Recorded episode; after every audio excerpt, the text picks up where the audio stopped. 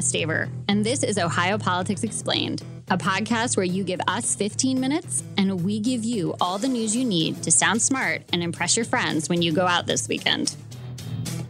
Hey everyone, welcome back to Ohio Politics Explained, the Who Needs Debates edition. This week we're talking about how Ohio veterans serving overseas ended up at the center of another redistricting fight, why Mike DeWine won't be doing a primary debate, the latest shots in the ongoing fight over local control, and how Jane Timken is balancing Portman's endorsement against her desire for Donald Trump's. Co-piloting with me this week is Mary Jane Sinise, who is our reporting intern this semester. She's a senior at Ohio University, and if you don't return her phone calls, she might sick one of her four Great Danes on you. Just kidding, sort of. Welcome to the podcast, Mary Jane. Hi, thanks for having me. So, four Great Danes. Yes. That's a lot of poop. It's a lot of food. Oh, yeah, it's a lot of everything.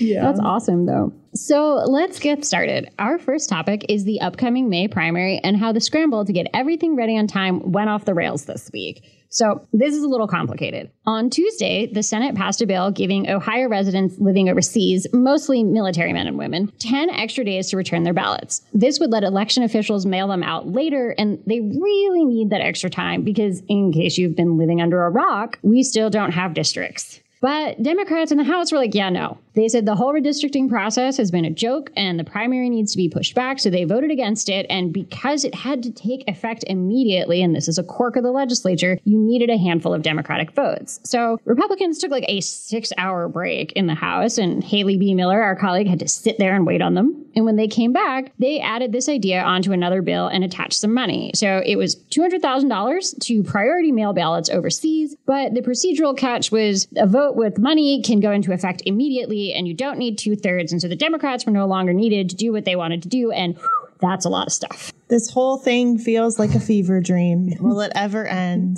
That's what Jesse Balmert, our colleague, would really like to know. But yes, eventually we will have maps and eventually we will have a primary. And when that is all going to happen is still kind of up in the air. Um, you know, Republicans and the Secretary of State have said if the Ohio Supreme Court comes back and says no to these new maps, the idea of a main 3rd primary is probably over.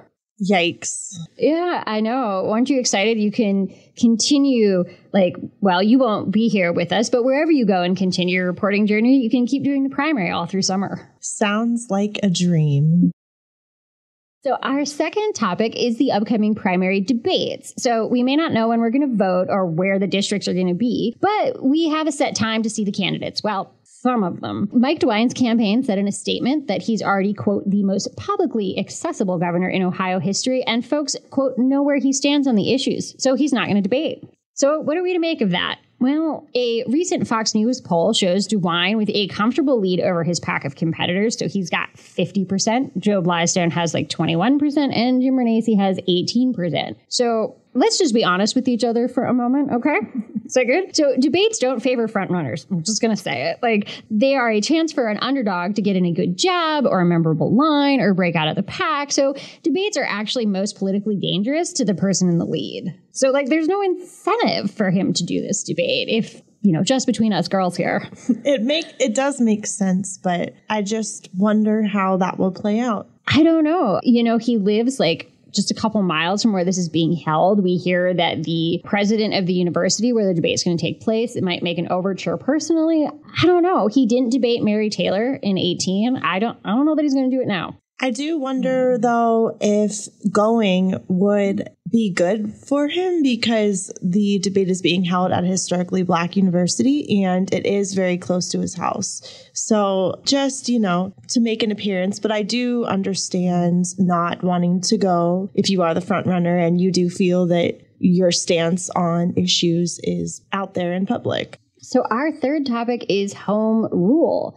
And this is something Ohio cities and counties and the lawmakers at the state house have been arguing about for years. It's basically what rules should local governments get to make and what should the state get to decide, kind of like how the federal government gets a say in state laws. So, our colleague Laura Bischoff rounded up some of the recent fights, like plastic bag bans, and that's a big one. So, I used to live in the Portland area, and if you didn't bring your own bags to the grocery store or even the mall, you were charged a bag fee. Like they were not free. But that's not the case everywhere in Oregon. Like you go down to the state house in Salem and the plastic bags are free. But Ohio has blocked cities from instituting bag bans or bag fees. And the Ohio Municipal League has a tally of 17 laws passed since 2003 and another 21 pending that they say usurp or take away local control.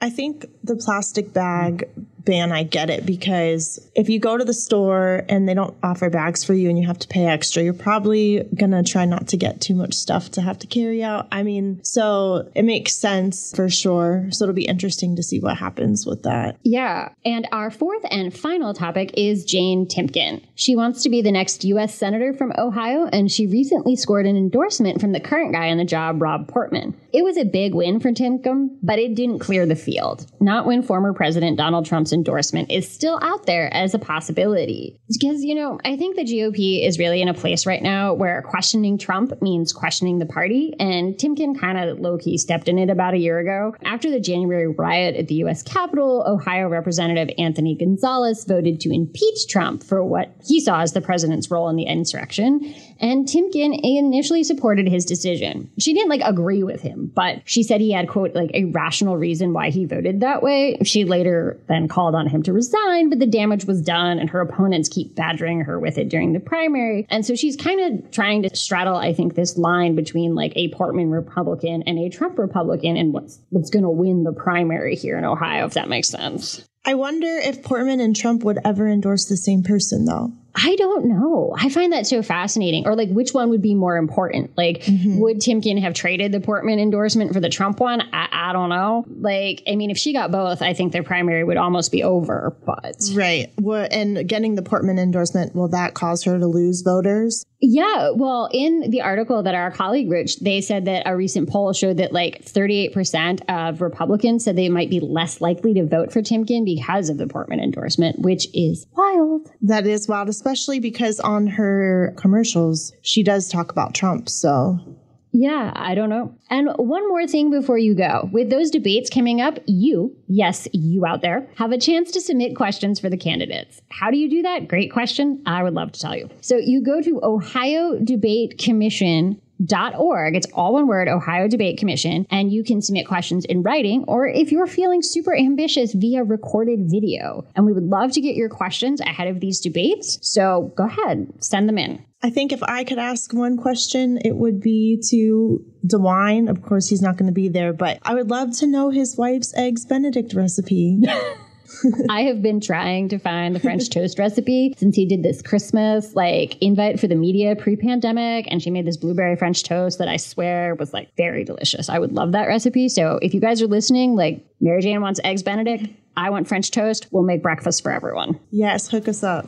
Ohio Politics Explained is brought to you by the USA Today Network Ohio Bureau. You can find us on Twitter at Ohio Explained and if you want to learn more about any of the topics we covered today, check us out online at any of the newspapers in our network, like dispatch.com.